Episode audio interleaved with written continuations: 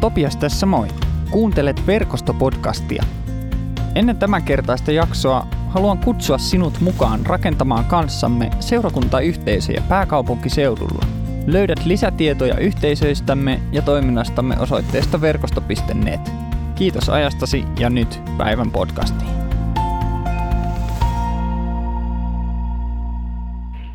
Päivän evankeliumiteksti kertoo sellaista tilanteesta, jossa Jeesus on palannut kylään, jossa hän on kasvanut nuoruutensa ja, ja kasvanut aikuiseksi näiden ihmisten parissa. Ja nyt hän on palannut sinne, hänen maineensa on vähän kiirinyt jo ja, ja tota, nyt hän palaa tota, kotikylään ja, ja kaikki mene ihan putke, sanotaan näin. Tämä on Luukkaan evankeliumista luvusta neljä. Jeesus sanoi, kohta te varmaan muistutatte minua sananlaskusta, lääkäri paranna itsesi. Varmaankin te sanotte, teet täällä kotiseudullasi samoja asioita, joita olet kuulemma tehnyt Kapernaumissa. Sitten hän jatkoi, minä vakuutan teille, ettei ketään profeettaa hyväksytä omalla kotiseudullaan. Minä vakuutan, Israelissa oli paljon leskiä Elian aikana, silloin kun taivas ei antanut sadetta kolmeen ja puoleen vuoteen ja koko maahan tuli paha nälän hätä. Silti Eliaa ei lähetetty heidän luokseen, vaan Siidonin Sarpatissa asuvan lesken luokse. Samoin Israelissa monet kärsivät profeetta Elisan aikana hankalasta ihosairaudesta, mutta kukaan heistä ei parantunut. Vain syyrialainen naaman parani. Näitä puheita kuunnellessaan kaikki synagogassa olevat raivostuivat. He ryntäsivät Jeesuksen kimppuun ja retuuttivat hänet ulos kaupungista. Kaupunki oli rakennettu vuorelle ja Jeesus vietiin jyrkänteelle, josta hänet aiottiin heittää alas. Hän kuitenkin kulki väkijoukon läpi ja lähti pois. Ähm, haluan aloittaa sillä, että mä maalaan sulle nyt tällaisen pienen mielikuvan sun kasvojen eteen. Sä oot ehkä kotona tai ehkä, ehkä jossain muussa paikassa jonkun sun tosi läheisen ihmisen kanssa. Ehkä sisaruksen tai puolison tai sun oman lapsen tai sun oman vanhemman. Ja, ja, ja tota, tämä toinen henkilö antaa sulle jonkun vähän kriittisen neuvon. Hän, hän, hän neuvoo, neuvoo sua jo, jollain tavalla, tota, niin miten, sä, miten sä reagoit tähän, tähän kriittiseen neuvoon? Tai ainakin sellaisen neuvoon, jonka sä otat vähän kriittisenä kannanottona sun toimintaa kohtaan. No, mä oon siitä tota, tosi, tosi huono puoliso että et, et mä oon tosi kovapäinen. Mä tykkään selvittää asiat itse.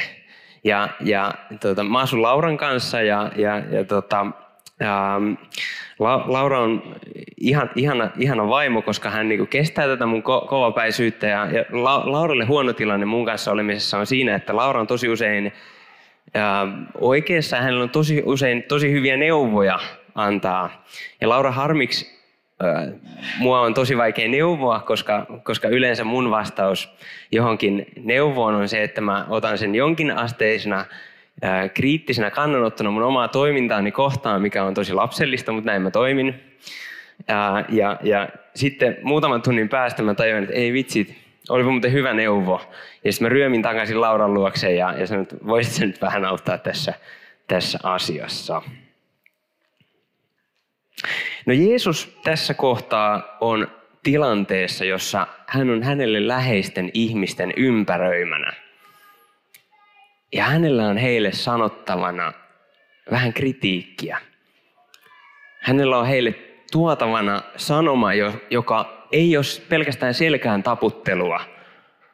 Ja sitä, että hyvä, hyvä, hienosti menee, jatkakaa tällä mallilla. Vaan Jeesuksella on jotain uutta tuotavaa.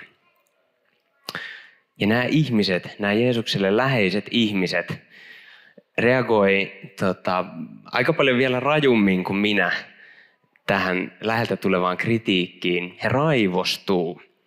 He siis kiusaannu ja, ja, ja sulkeudu oma, omaan kuoreensa, vaan he, he todella raivostuu. Ja itse asiassa he menee niin pitkälle, että he melkein, melkein tulee telottaneeksi Jeesuksen. Tämä on nyt se tilanne. mistä lähdetään, lähdetään tarkastelemaan tämän päivän aihetta. Ja mulla on tähän nyt kolme näkökulmaa, kolme ikkunaa tähän tilanteeseen, tähän aiheeseen. Ensimmäinen on se, että Jeesus tulee läheiseksi. Jeesus tulee läheiseksi. Toinen on se, että Jeesus kohtaa joukko vihastumisen. Eli Jeesus kohtaa joukko vihastumisen. Ja kolmas kohta on, että meidät lähetetään. Meidät lähetetään. Eli Jeesus tulee läheiseksi. Lähdetään siitä liikkeelle. Ähm, maailma on täynnä jumalia, jotka hallitsee kaukaa. Jos me luetaan Kreikan mytologiaa ja, ja katsotaan, katsotaan sieltä, että minkälaisia jumalia meille on tarjolla, niin he tekee kaikkensa, että he pysyisivät yläpuolella.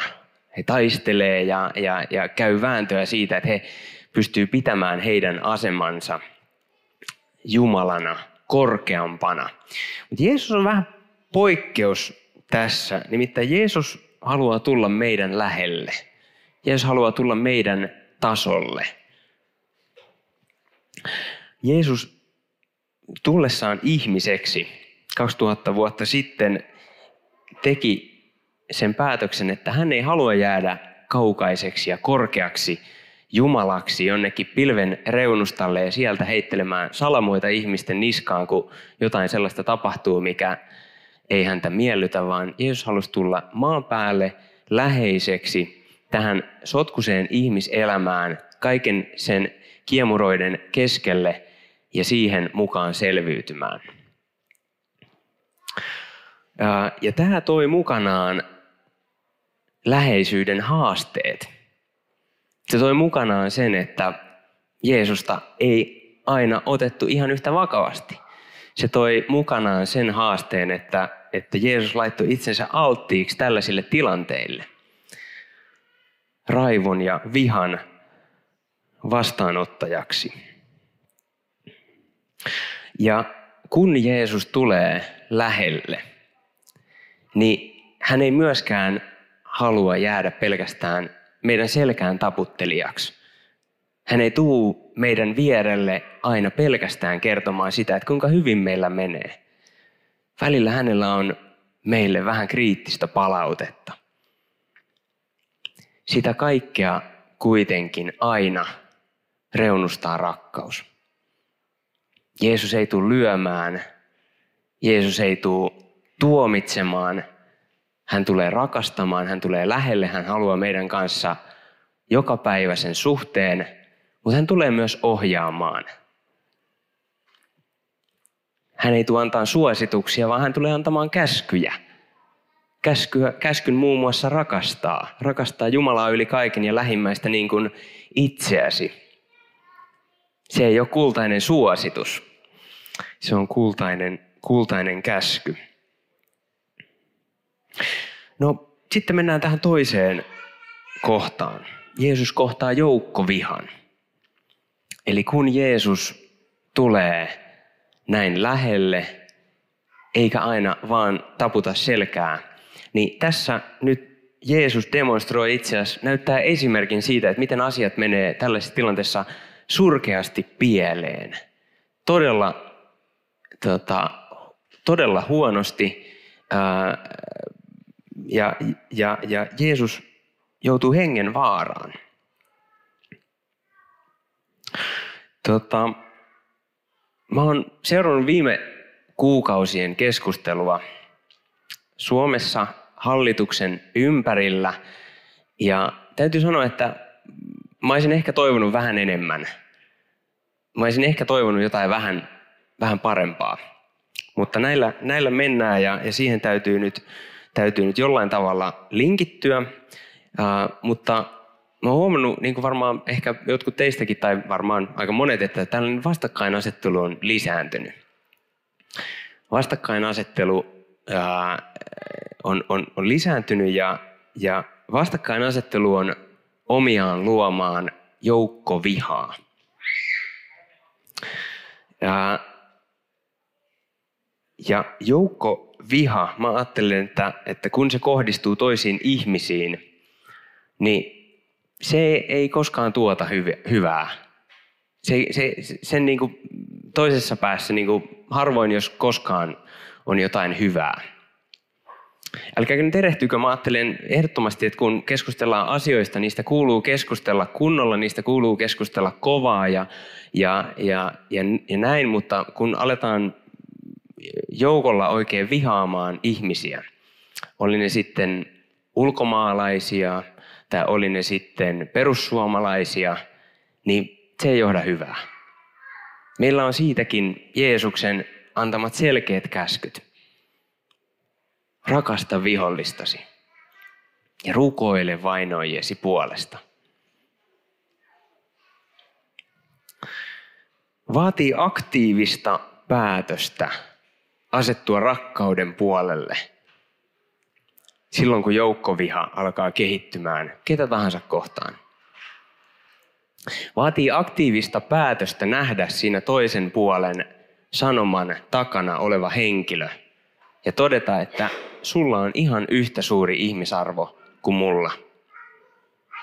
Me voidaan olla eri mieltä jostain asioista, ja se on ihan perusteltuakin siitä sitten välillä vängätä kovaakin, mutta se ei saa koskaan mennä siihen, että tämä toisella puolella oleva henkilö, mä olen oikeutettu haukkumaan häntä, tuomitsemaan hänet, ei ikinä. Asioista, mutta ei ihmisistä. Asiat tulee tuomita. Ihmisten tuomitseminen jätetään sitten Jumalalle. No kolmas näkökulma on se, että meidät lähetetään. Meidät lähetetään lähelle ja meidät lähetetään kauas. Ähm, Jeesus, kun tulee meidän elämään, ähm, jos me avataan hänelle, avataan hänelle ovi meidän elämään, niin hän, niin kuin mä ensimmäisessä kohdassa toin, toin esille, niin hän haluaa meidän kanssa suhteen. Hän haluaa olla mukana meidän jokaisessa päivässä. Hän haluaa olla mukana rohkaisemassa, lohduttamassa ja johdettamassa meitä. Ja sitten hän myös lähettää meidät. Hän lähettää meidät, koska hän itse on ilosanoma. Ilosanoma siitä, että synnistä on tie ulos. Meidän ei tarvi jäädä synnin alle. Meidän ei tarvi jäädä pahuuden kiikkiin tai, tai mu- muutenkaan, muutenkaan, muutenkaan siihen, tota, siihen kiinni, vaan me voidaan, me voidaan tota, tuoda se Jeesukselle ja olla sitä kautta Jumalan silmissä täysin armahdettuja – vapaita, hänen lapsiaan. Ja tämä on se sanoma, jota meitä, meitä lähetetään viemään. Ja meitä lähetetään viemään se lähelle ja meitä lähetetään viemään se kauas. Ja tässä nyt Jeesus näyttää, niin kuin aiemmin mainitsin, esimerkin siitä, kuinka evankeliumin vieminen lähelle menee aika vihkoon. Se menee pieleen. Ja siinä, että lähdetäänkö me lähelle vai kauas, siinä on yllättävän paljon eroa. Nimittäin kun me mennään lähelle, kun me kohdataan ihmisiä, jotka on meitä lähellä, me joudutaan kohtaamaan heitä sen päivän jälkeenkin, ainakin toivottavasti.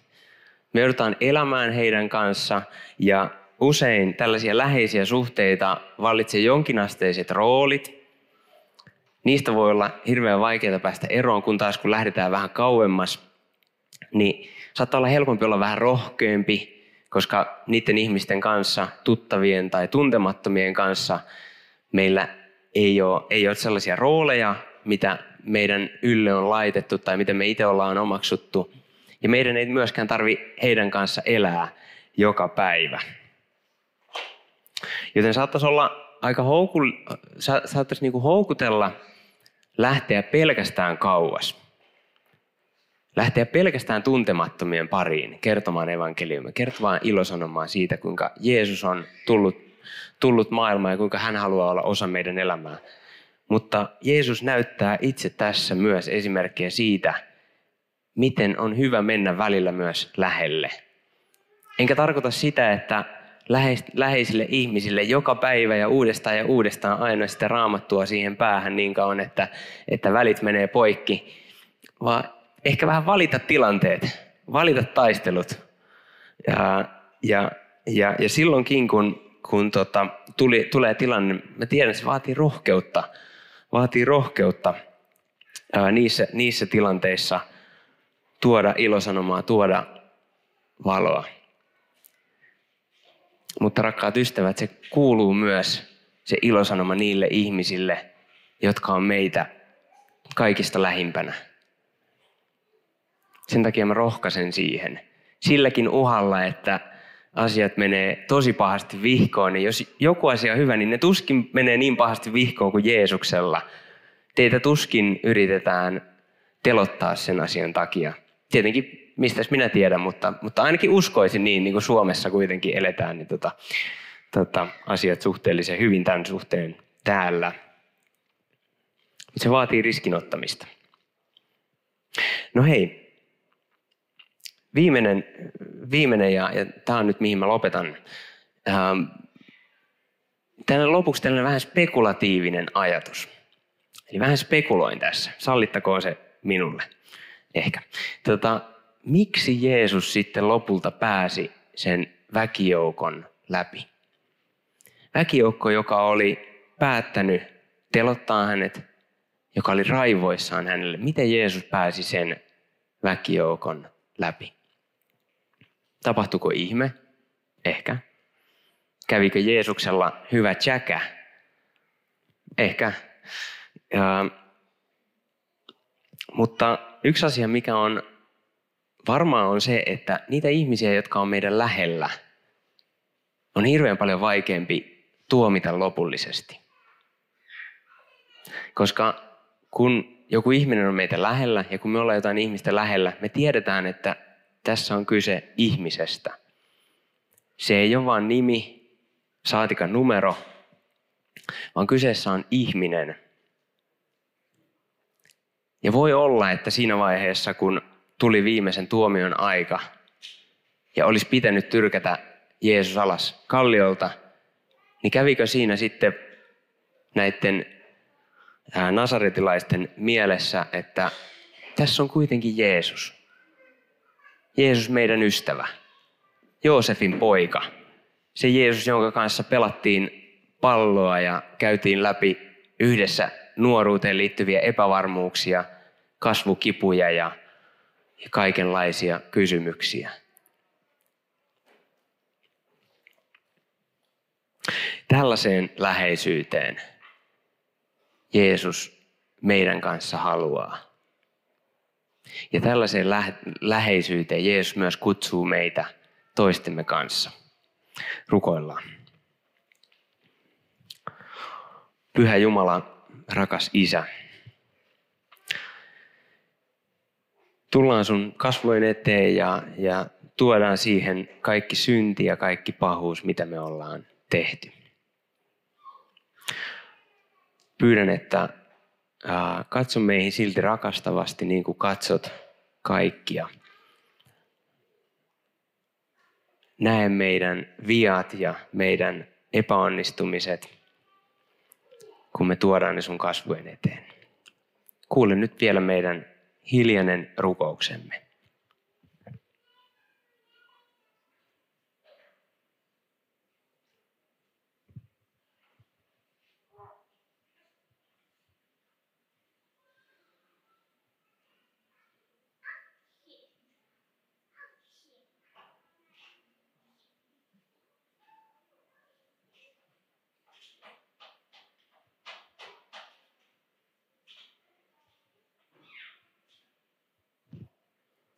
On mun ilo ja etuoikeus hänen palvelijanaan julistaa sulle kaikki, mitä sä tunnustit ja mitä sä haluat muutenkin viedä Jumalan kasvojen eteen, niin anteeksi annetuiksi ja tämän synnin päästä mä julistan sulle isän ja pojan ja pyhän hengen nimeen.